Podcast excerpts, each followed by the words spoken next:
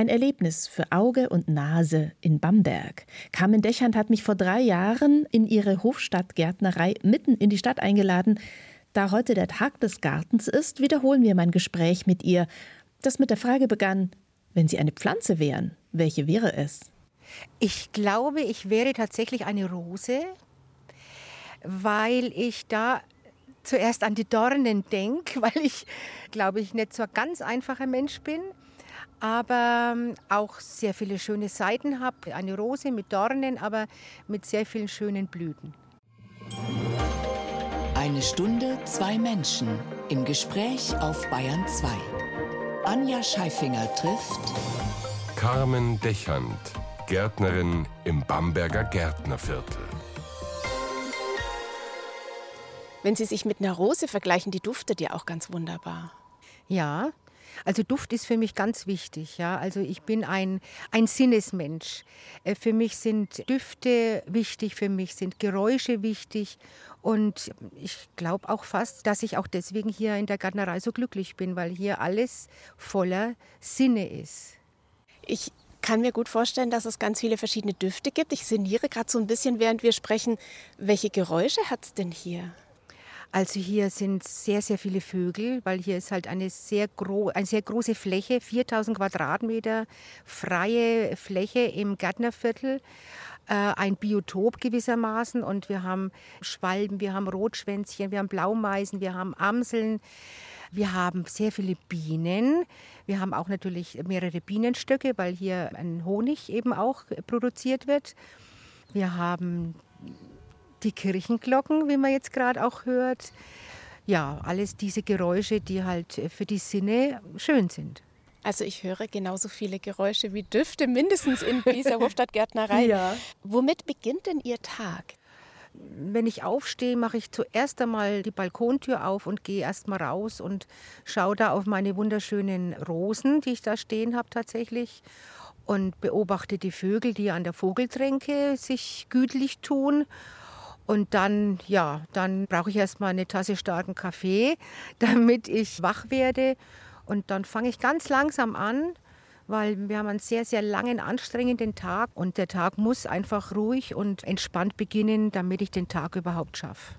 Und dann fahren Sie in die Hofstadtgärtnerei ins Bamberger Gärtnerviertel. Wenn man durch dieses Gärtnerviertel läuft, da gibt es ganz viele Häuser. Die wenigsten haben mehr als drei Stockwerke, die meisten nur ein oder zwei. Ja. Und man ahnt überhaupt nicht, wenn man durch die Gassen schlendert und dann in die Gärtnerei hineinkommt, dass dahinter noch ein Areal ist, über das wir jetzt blicken können. Wir blicken über Lavendel, wir blicken über Rosmarin. Alle anderen Pflanzen können Sie besser benennen als ich. Auf jeden ja. Fall über schön viele grüne Töpfe. Man ahnt nicht, dass dahinter ein großes Feld sich noch versteckt. Ich drücke es mal so aus, wie es auch den Touristen erklärt wird oder wie ich es auch den Touristen erkläre, die hier wirklich zuhauf auch reinkommen und die auch immer sehr erstaunt sind über diese riesige Fläche, die sich hier nach dem Durchgang in die Gärtnerei bietet. Es ist laut UNESCO die weltweit größte innerstädtisch an einem Stück zusammenhängend gärtnerisch genutzte historische Fläche. Dann hätten wir das auch mal geklärt. Ist das nicht ein langer Satz? Ja, ja es ist ein sehr langer Satz für eine bedeutende Sache. ja. Also es ist ja tatsächlich ein traditionelles Gärtnerviertel. Ja. Was ist denn eine typische Pflanze fürs Bamberger Gärtnerviertel vielleicht auch immer gewesen? Das Bamberger Gärtnerviertel ist ja hauptsächlich Gemüseanbau. Und da sind natürlich die Bamberger Hörnle, der Bamberger Rettich, die Bamberger Zwiebel. Ja, man sagt ja auch die Bamberger Zwiebeltreter. Finden Sie, das ja. ist ein Schimpfwort? Nein, es klingt jetzt nicht so besonders charmant. Die Bamberger Zwiebeldreher, das klingt ein bisschen so, ja, ein bisschen olbern, wie der Bamberger sagt. Also ein bisschen, ja, nicht so, nicht so prickelnd. Aber das ist halt so, weil die Bamberger, die vielen Zwiebeln, die hier angebaut wurden, da mussten ja auch die Schlotten nach unten getreten werden bei der Ernte. Und dieser Vorgang des Schlottens heruntertreten von den Zwiebeln, das Zwiebeltreten, das ist also praktisch dann als typisches Merkmal der Bamberger Gärtner genannt genannt worden. Und so kam der Name dann zustande, Bamberger Zwiebeltreter. Und den zweiten Spitznamen sind, glaube ich, die Süßholzraspler. Süßholzraspler, ja.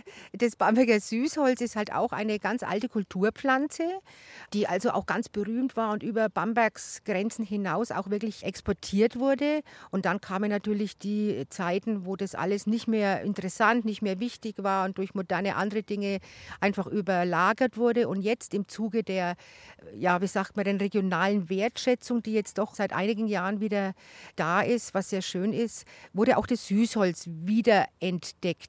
Und das Süßholz raspeln, das ist ja nicht ganz so hundertprozentig geklärt, woher das kommt. Aber es ist wohl so, dass sich die jüngeren Gärtnersleute getroffen haben nach der Süßholzernte, um das Süßholz in Stücke zu schneiden. Und da saßen dann die Jungen wohl zusammen und haben dieses Süßholz geschnitten, geraspelt. Dabei wurde dann auch etwas wohl geflirtet und da gab es ein paar Techtelmechtel. Und natürlich, was macht man beim Techtelmechtel? Nette Worte finden. Und das wurde dann als Süßholzraspeln benannt. Sie sprechen so, als wären Sie seit 100 Jahren Gärtnerin. Dabei sind Sie seit ungefähr 25. Ja. Sie haben sich Ihren grünen Daumen qua Heirat erworben. Ja. Hatten vorher einen ganz anderen Beruf. Ich Ja. gucke jetzt gerade mal auf die Hände. Ja, also zumindest grün ist der Daumen natürlich nicht, aber man sieht viel Erde unter den ja, Fingernägeln. Ja, ja, ja. Also mit schönen Nägeln kann ich nicht dienen. Die Hände sind schmutzig, die Hände sind rissig, die Nägel sind kurz. Ich sage immer zu Bekannten, ich habe keine French Nails, ich habe Fränkisch Nails. Ich arbeite auch ohne Handschuh, ich kann mit Handschuh gar nicht arbeiten und deswegen schauen die halt auch so aus. Aber natürlich werden die abends äh, feste gewaschen und gebürstet und eingecremt, aber man kann es natürlich nicht ganz leugnen und auch nicht wegbringen und ich will es auch gar nicht. Es gehört zu mir. Seit Sie Ihren Mann kennengelernt haben, Liebe auf den ersten Blick? Das ist eine längere Geschichte. Also ich kenne meinen Mann tatsächlich schon von Kindesbeinen an. Also wir sind miteinander aufgewachsen im gleichen Viertel in der Wunderburg. Und dann haben wir uns, glaube ich, äh, 30 Jahre aus den Augen verloren tatsächlich und haben uns dann mehr oder weniger ja, zufällig wieder getroffen. Und dann äh, gab das eine das andere und dann wurde dann eine späte, äh, wieder erwachte Liebe daraus eigentlich, ja. Was ist es denn, was die ehemalige Arzthelferin übers Gärtnern lernen musste? Das Wichtigste vielleicht. Wahrscheinlich alles, aber Sie hatten mir vorher mit Pflanzen ja gar nichts am Hut. Ja, also das mit den Pflanzen hat sich eigentlich sehr schnell ergeben, ja. Also mein Mann weiß ja unglaublich viel, ja. Und alles, was ich weiß, tatsächlich, das weiß ich von ihm, was die Pflanzen angeht. Und alles andere hat sich halt im Laufe der Jahre ergeben, weil ich natürlich da einfach meine, meine Leidenschaft und meine Liebe dafür entdeckt habe. Und also ganz ehrlich, ich habe da am Anfang viele verzweifelte Momente gehabt, ja, weil du ja aus einem ganz anderen Leben kommst, an geregelten Acht-Stunden-Tag, Wochenende, Urlaub und so weiter. Aber dann kamen halt, die ersten Jahre waren schon ganz schön, ganz schön schwer, muss ich sagen. Da habe ich schon so einiges vermisst, ja, also mit Freundinnen was unternehmen oder schöne Sachen machen, in Urlaub fahren. Das war dann erst mal erledigt, ja, weil die Gärtnerei, die will dich ganz und gar. Ich weiß noch den Moment, als dieser Knackpunkt war. Ich habe also meinen Mann drangsaliert mit, also ich will unbedingt mal abends weggehen, ich will nicht immer nur arbeiten und er hat es dann mir zuliebe gemacht. Wir sind dann tatsächlich in irgendeine Kneipe und da habe ich mich dann da mit der engen Hose und den Stöckelschuhen auf den Barhocker gequält, habe da also das Bier vor mir gehabt und dann saß ich da und denke mir, was für ein Schmarren, also was will ich denn hier? Und dann haben wir zwei Schluck getrunken und dann habe ich zu meinem Mann gesagt, äh, Schatz, ich will wieder heim. Eins zu eins der Talk auf Bayern 2, diesmal auf Gartenbesuch. Hier residieren nicht nur Tomatenpflanzen, verschiedene Kräuter, Erdbeeren, sondern auch Carmen Dechand, Chefin der Hofstadtgärtnerei über den Dächern von Bamberg. Wenn Sie so um sich blicken, wo bleibt Ihr Blick gerne haften? An der Mauer, an dieser wunderschönen alten Wärmemauer, die sich ja durch die ganze Gärtnerei zieht. Diese Mauer ist sehr alt, also die ist so 1876 ist die Gärtnerei gebaut worden und da ist auch diese Mauer gebaut worden und man sieht ja, wie alt die ist. Ist sie bricht schon ein bisschen auseinander, sie strahlt Wärme ab. Sie ist grau und hat so riesen Quader. Riesen Quader, ja. Und hätten wir die nicht so schön in den Rücken und könnten uns so da hinkuscheln und anlehnen, dann würden wir hinter uns ja auch noch über Bamberg gucken. Das heißt, immer wenn Sie auf diese Ja. Mauer zulaufen, die eigentlich das Ende Ihres Ja. Grundstücks ist, sehen Sie eigentlich erst einmal hochherrschaftlich. Genau, das ist, Bamberg vor natürlich, das ist natürlich der Blick, der mich tatsächlich, jetzt wo Sie es ansprechen, jeden Tag aufs Neue begeistert, fesselt und glücklich macht. Ganz oben am Himmel ist die Altenburg, da ist der Dom, da ist der Michaelsberg. Ich sehe diese alten Kirchtürme, die da wirklich hochherrschaftlich da über uns stehen. Und das ergreift mich immer. Ja. Und das geht natürlich wirklich jedem so, der kommt, weil keiner rechnet damit, wenn er da so durch ein altes Tor reinkommt und am Hof mit Blumen und Schnittlauch und Geranien, dass dann nach dem zweiten Tor sich hier so eine riesige große Fläche mit so tollem Ausblick. Es ist, der Ausblick ist wirklich einmalig. Also das muss man wirklich sagen. Ein wunderschönes Büro in Anführungsstrichen, in dem Sie mit Ihren Händen arbeiten. Wir sind schon auf Ihre Hände zu sprechen gekommen, wo man die Erde noch dran kleben sieht. Sie arbeiten tatsächlich ohne Maschinen. Warum? Das ist erstens mal der ganzen Struktur hier in dieser Gärtnerei geschuldet, weil hier durch die verschiedenen Freilandkästen, die Beete, die hier alle angebaut sind, angelegt sind, man mit Maschinen nicht arbeiten kann. Man kann es tatsächlich nur mit den Händen bestücken, man kann es nur mit den Händen gießen. Wir gießen tatsächlich die ganze Gärtnerei mit den Händen, also nicht mit der Gießkanne, das wäre ein bisschen arg, aber mit Schläuchen.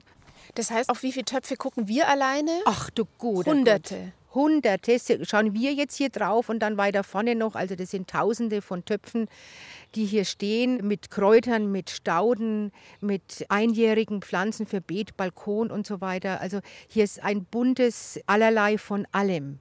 Welche Arbeit ist Ihnen denn die liebste? Die liebste Arbeit ist, außer den Kunden wirklich mit all meiner ähm, Leidenschaft und Wissen zu beraten, das macht mir wirklich großen Spaß, ist es abends nach äh, Geschäftsschluss hier nach hinten auf das Staudenbeet zu gehen und hier zu gießen. Und dann die Ruhe und die Düfte zu spüren, das ist also erstens mal, das ist eine wichtige Arbeit, abends noch nach einem heißen Tag die Pflanzen zu gießen. Und dann habe ich meine Ruhe und kann auch die Pflanzen einzeln nochmal betrachten, wie sie gewachsen sind. Was ist heute erblüht, was gestern noch nicht erblüht war? Wo muss irgendwas vielleicht gezupft oder zurückgeschnitten werden oder so? Das ist dann so eine Arbeit, die mir einfach ganz viel Spaß macht und auch viel Ruhe und Kraft gibt.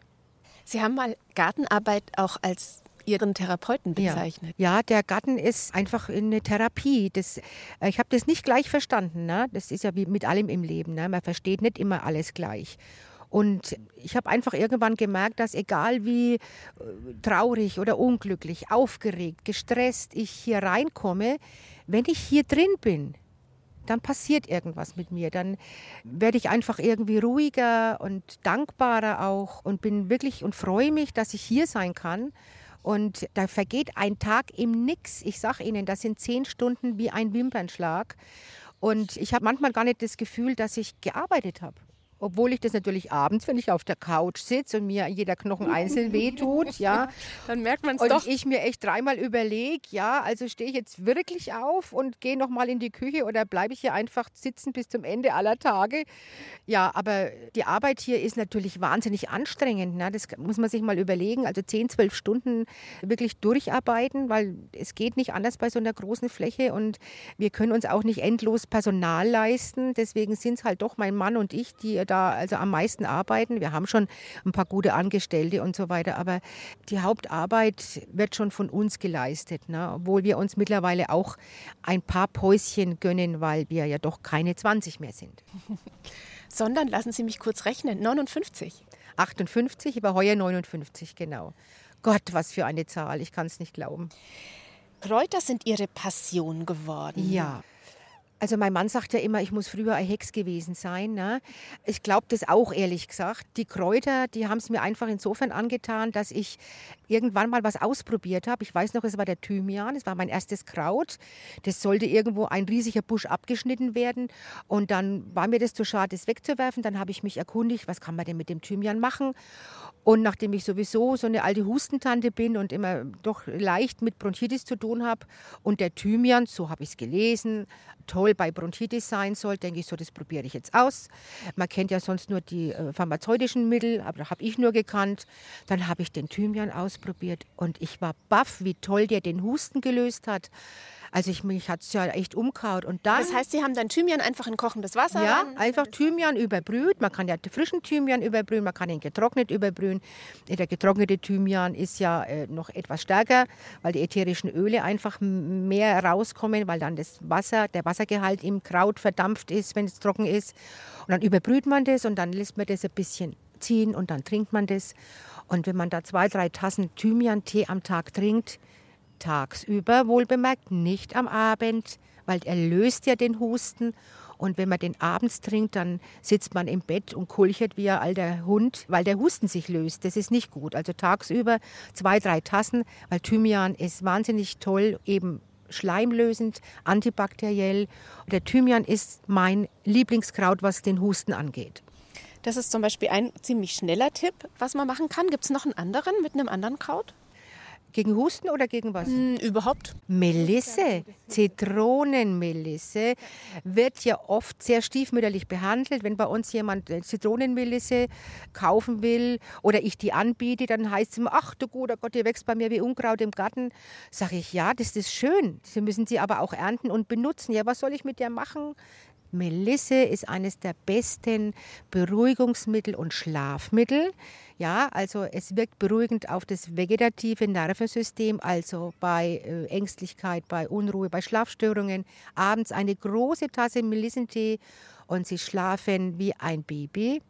Man kann ihn auch tagsüber trinken. Da beruhigt er einfach ein bisschen das angespannte Nervensystem. Und er ist ganz toll bei einem Reizmagen, weil es einfach auch die Magen-Darm-Nerven entspannt und beruhigt.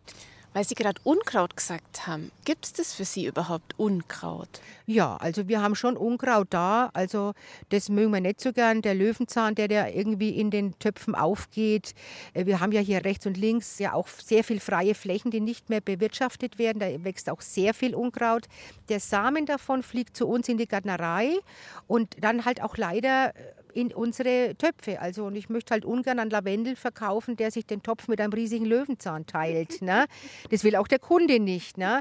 Wobei der Löwenzahn selber eine tolle Pflanze ist. Aber äh, wenn Leute ein Lavendel wollen, dann wollen sie halt ein Lavendel und kein Lavendel mit Löwenzahn. Wenn Ihnen als Kind jemand gesagt hätte, Sie werden mal Gärtnerin, Den hätte ich ausgelacht und ich hätte auch vor 25 Jahren noch gelacht, weil da wäre ich ja nie im Leben auf die Idee gekommen, dass ich hier mal so in einer Gärtnerei so tief verwurzelt bin und hier mehr oder weniger Tag und Nacht bin. Hätte ich niemals gedacht. Ich hätte alles verwettet darauf, dass derjenige sich irgendwie echt einen Unsinn ausdenkt. Carmen Dechand in 1 zu 1 der Talk. Wir sitzen in ihrer Bamberger Hofstadtgärtnerei, sind jetzt umgezogen von draußen, wo es ein bisschen windig war, hinein ins Gewächshaus. Sie sind geboren 1961, aber nicht im Gärtnerviertel, wo wir sind, sondern in einem ebenso malerisch klingenden, in der Wunderburg. Was war denn das für ein Viertel? Die Wunderburg, ja, das ist also ein relativ äh, kleiner Teil von Bamberg, aber doch tatsächlich malerisch. Es, es gibt einige Hochhäuser, es gibt aber auch sehr viele Einfamilienhäuser und natürlich auch dort tatsächlich ein Gärtnerviertel, ja, auch eine Straße, die Nürnberger Straße zum Beispiel, wo auch viele alte Gärtnerhäuser sind. Da hatte ich auch ein paar Freundinnen, da war ich dann auch mal dabei in den Gärtnereien.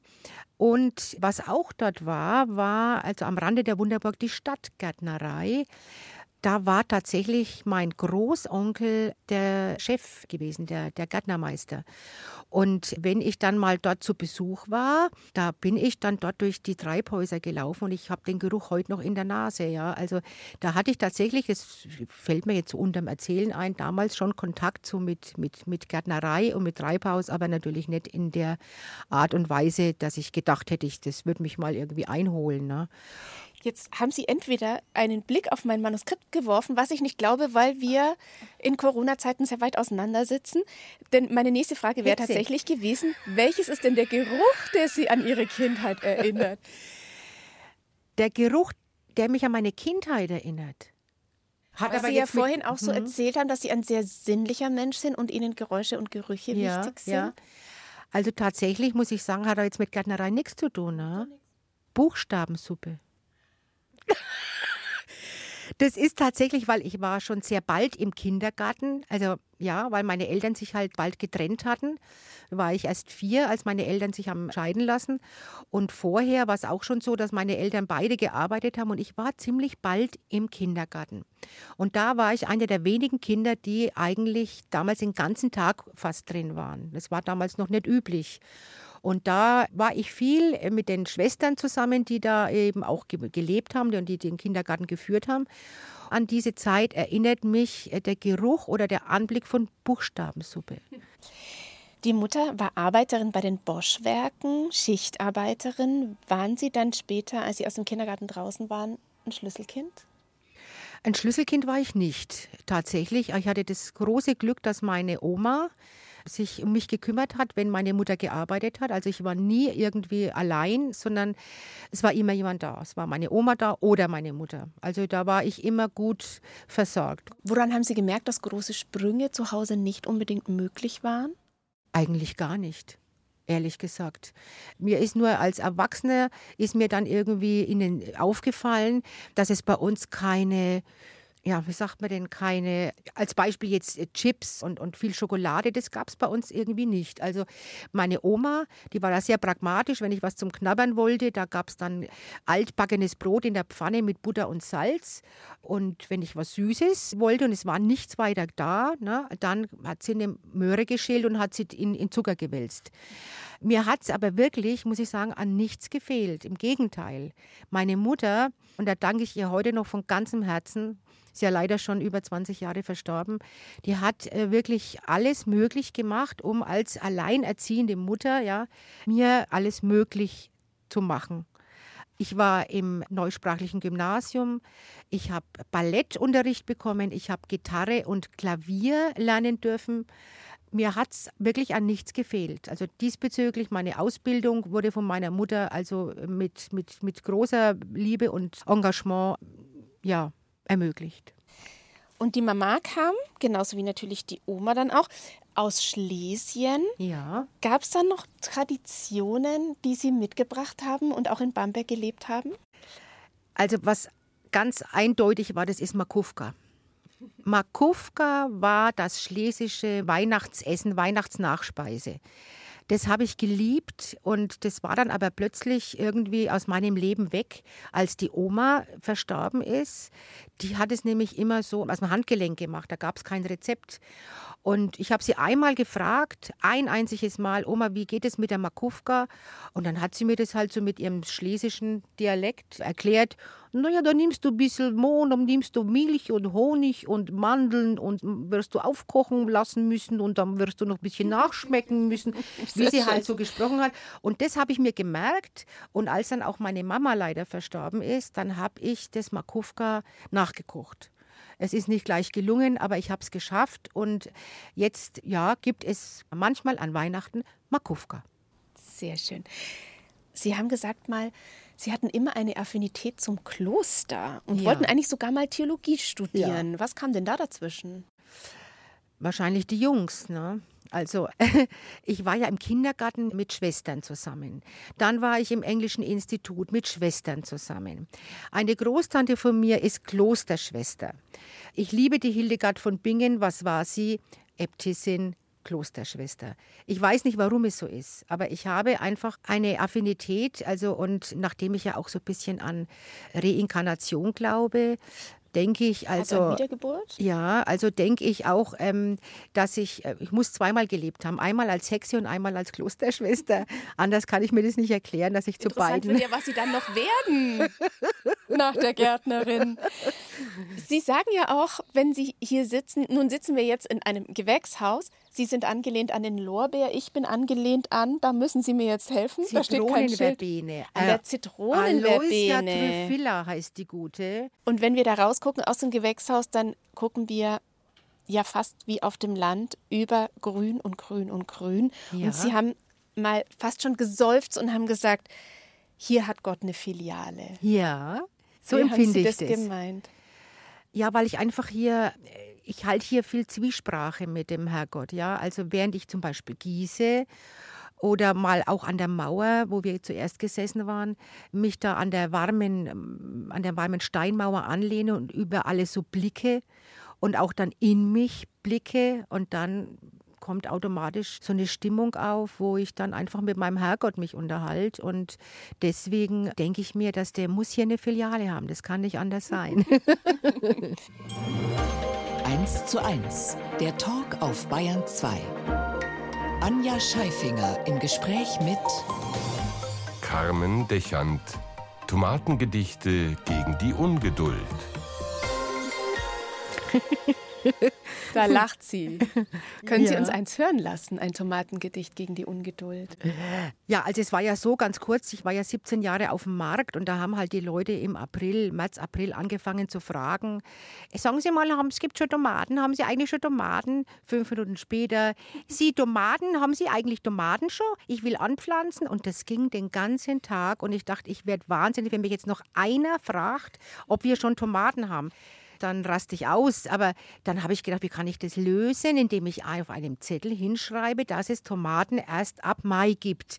Und weil ich eine alte Dichterin bin und gerne reime, habe ich in Mundart auf einen Zettel geschrieben, Gärtnerweisheit Nummer drei, Tomaten gibt es erst im Mai.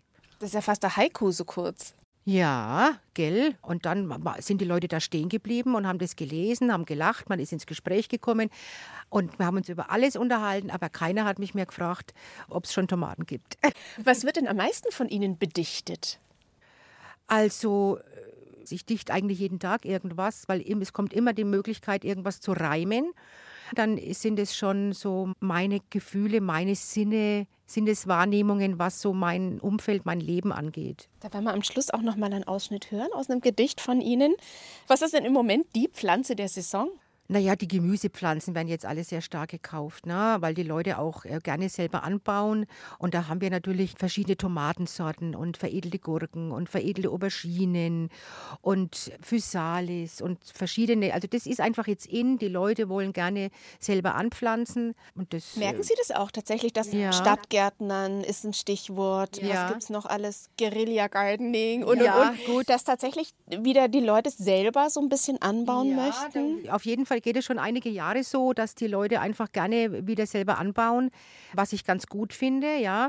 Es ist so, dass eine Wertschätzung der Lebensmittel, das ist also meines Erachtens ganz, ganz wichtig, eine Wertschätzung der Lebensmittel, die wir hier vor Ort regional und saisonal haben. Ja?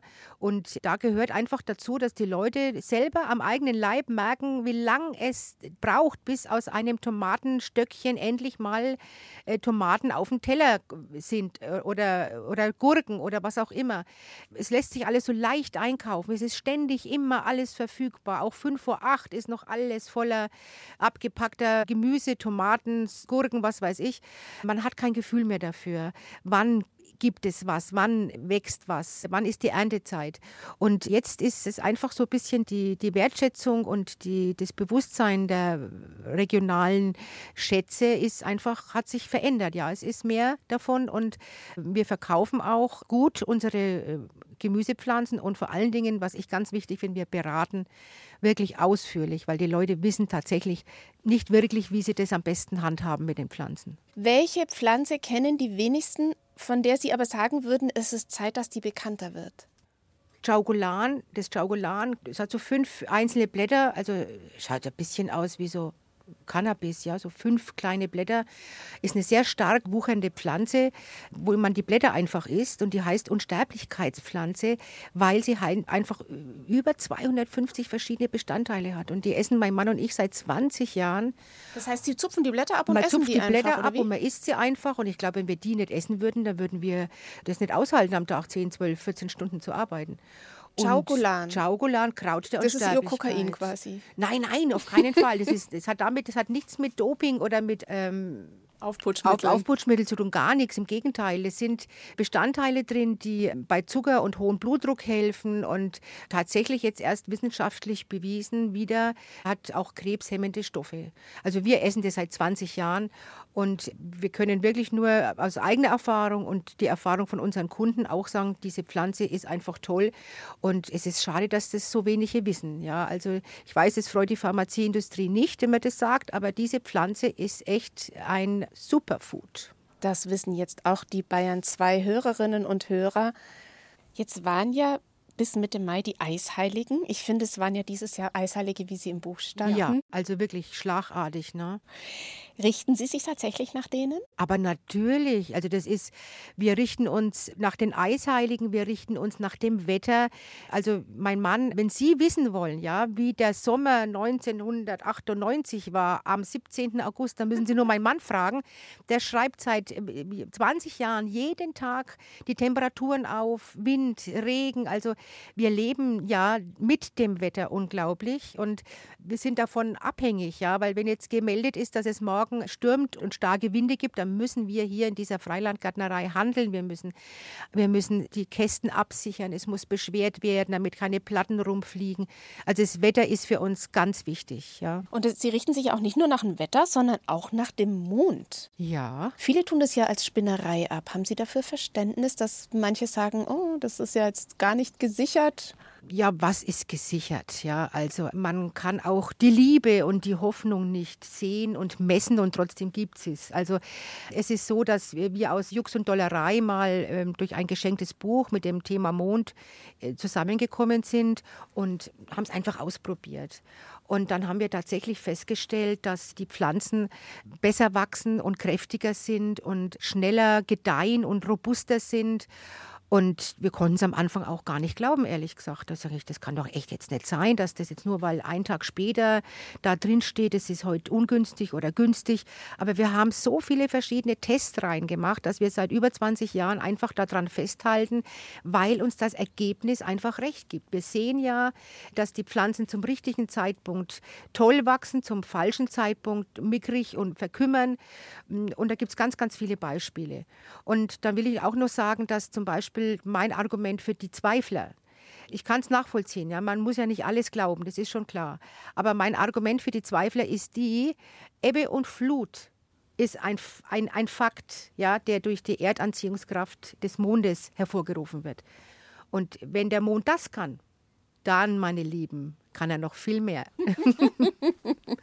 Sie singen sehr gerne, gerade auch bei der Gartenarbeit. Gibt es da eine, die sich besonders eignet zum Singen? Eine Gartenarbeit? Ja. Da bin ich wieder beim Gießen. Ne? Da habe ich meinen Schlauch, das ist eine schöne, ruhige Stimmung. Und wenn mir dann irgendwas in den Sinn kommt, dann fange ich an zu singen. Ja, also ich habe ja 15 Jahre im Gospelchor gesungen, da habe ich genug Repertoire im Kopf, obwohl das jetzt auch schon etwas nachlässt, weil ich schon ein paar Jahre jetzt nicht mehr singe, auch aus Zeitgründen. Aber das Singen selber, das war immer meine, meine Leidenschaft und wird es auch wahrscheinlich immer bleiben. Und wenn mir dann mal was in den Kopf kommt, dann fange ich an und singe halt was. Und manchmal malen Sie auch Aquarelle. Das mhm. heißt, hobbymäßig sind Sie immer so den Künsten, ja. mit den Künsten ein bisschen verbandelt. Ist Gärtnern an sich auch eine Kunst? Aber selbstverständlich. Ich meine, ich arbeite in einem lebenden Gemälde. Diese ganze Atmosphäre und das Ambiente hier ist natürlich traumhaft, malerisch. Die Schattierungen der Blätter im Abend, im Abendlicht, das gefällt mir ganz besonders gut, diese verschiedenen Farben. Und dann bleibe ich da auch oft stehen und schaue mir das an, fotografiere es und dann manchmal, wenn ich Zeit habe, versuche ich es dann im Winter, im Sommer habe ich für sowas keine Zeit, im Winter versuche ich es dann nachzumalen. Eins zu eins der Talk auf Bayern 2 in der Bamberger Hofstadtgärtnerei von Carmen Dechand, die da nicht nur gärtnert, sondern gerne auch Gitarre spielt, am besten dann, wenn sie entspannen möchte. Dann sucht sie sich ein ruhiges Eck und das klingt dann so.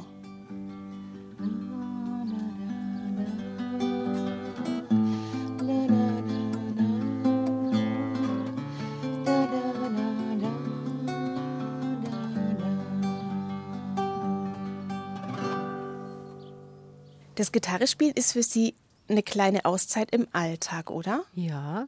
Dann, deswegen habe ich ja die Gitarre auch in der Gärtnerei, weil manchmal überkommt es mich einfach.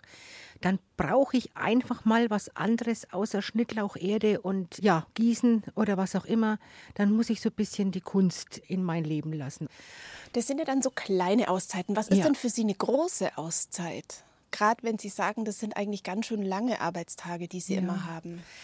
Also unterm Jahr, also von, sagen wir mal, von Februar, März bis Dezember tatsächlich, ist eigentlich vollkommen durcharbeiten. Da gibt es fast nichts, außer mal wirklich ganz kleine Auszeiten. Eine größere Auszeit ist für mich dann der Winter, weil ich dann einfach runterfahren kann, abschalten kann und einfach mal den Tag ein bisschen mehr laufen lassen kann.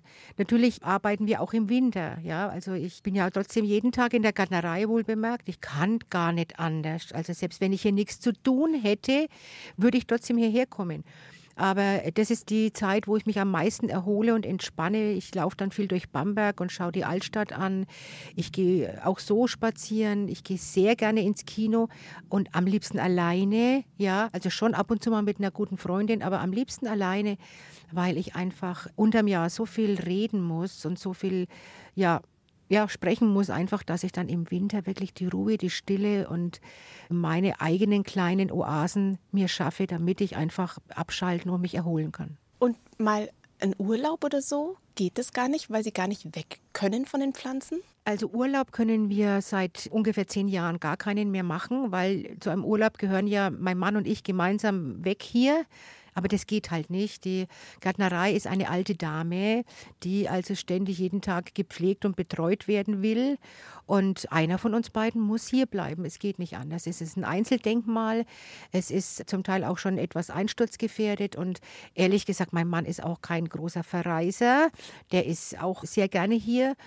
Ich habe aber schon mal ab und zu Lust, so ein bisschen auf Tour zu gehen und dann fahre ich dann mal nach München zu meiner besten Freundin oder mal woanders in einen kleinen Kurzausflug. Im letzten Jahr habe ich mir mal was gegönnt. Tatsächlich, da war ich eine Woche mit unseren Trauzeugen in Ägypten da habe ich aber, was habe ich da mir also Gedanken gemacht, dass ich eine Woche weg kann. Also wenn ich mir überlegt, andere fahren einfach ne, so und so viele Wochen im Urlaub im Jahr einfach weg. Und für mich war die eine Woche ein großer Kraftakt. Vorarbeiten, nacharbeiten, alles organisieren. Aber trotzdem, es war eine wunderschöne Woche. Aber ehrlich gesagt, nach dem dritten Tag habe ich auch wieder Heimweh. Also ich werde nie derjenige sein, der wochenlang in Urlaub muss. Sie haben uns ja auch noch mal ein Gedicht diesbezüglich, glaube ich, mitgebracht. Es ist ein längeres Gedicht, für das leider nicht so ganz die Zeit ist, aber die letzten Zeilen, die wollten Sie uns noch vortragen. Ja, die Quintessenz steht am Ende, wie es bei allem im Leben ist, und das lese ich jetzt mal vor. Auf Mundart, also ich hoffe, es wird verstanden. Unbedingt, ein bisschen Fränkisch im Bayerischen Rundfunk ist doch wichtig. Also, ich arbeite zwar viel, manchmal wie dir, aber ich spüre, was ich tue. Die Natur ist ganz nah bei mir. Ich sehe die Pflänzler in die Beete jeden Tag schön sprießen. Ich habe Zeit zum Nachdenken, wenn ich dastehe beim Gießen. Der Himmel mit seiner Farben und Weiden tut meiner Seele so an Frieden bereiten. Das Vogelgezwitscher und das Rauschen vom Wind die schönste Musik in meiner Ohren sind. Und wenn dann die Leute sagen, ach, am sie schöner Blummer, dann tut in mir a tiefer Freud aufkommen. Da schlägt mein Herz schneller und ich war's gewiss, dass das Leben als Gärtner doch eins der schönsten ist. Und weil ich auch ganz sicher spüre, dort draußen im Garten, da ist der Herrgott bei mir. Mit Blick auf Lorbeeren und auf Zitronenverbene und auf Blümchen vorgetragen, im Hintergrund die Kirchenglocken. Wir sitzen im Gewächshaus, das knarrt und knarzt. Romantischer geht's fast nicht. Ja, das stimmt. Ist das nicht schön? Wunderbar. Ein schöner Schluss und ich würde gerne noch enden. Wir haben am Anfang gefragt, womit beginnen Sie Ihren Tag? Womit endet Ihr Tag? Mein Tag endet, wenn ich nach Hause komme, mit einem kleinen Räucherritual. Ich mache eine Kerze an, ich lege mein Räuchersieb auf und lege dann nochmal schöne Düfte auf. Meistens ist es abends Lavendel weil der einfach die Sinne auch etwas beruhigt. Und dann versuche ich den Tag möglichst still ausklingen zu lassen. Das ist einfach sehr wichtig für mich, damit ich so gut in die Nacht gehen kann und am nächsten Tag möglichst gestärkt wieder den neuen Tag beginnen kann. Ganz herzlichen Dank, Carmen Dechand, für dieses Gespräch. Vielen Dank. Gerne. Das war eins zu eins der Talk, eine Wiederholung aus dem Jahr 2020. Große Veränderungen kommen auf Carmen Dächern zu. Ende des Jahres wird die Gärtnerei von ihr und ihrem Mann, ein Traditions- und Familienbetrieb, schließen. Die Klimadürre fordert ihr Tribut. Jedes Jahr mit der Hand 30.000 Liter Wasser gießen wie letztes Jahr, das kann sie sich nicht länger leisten. Den Talk mit Carmen Dechand und weitere 1 zu 1 Biografien gibt's auch als Podcast in der ARD Audiothek. Und wenn Sie gerne tiefer einsteigen mögen, im Bayern 2 Radio Feature finden Sie ausführliche Recherchen, bei denen immer spannende Geschichten von Menschen im Mittelpunkt stehen.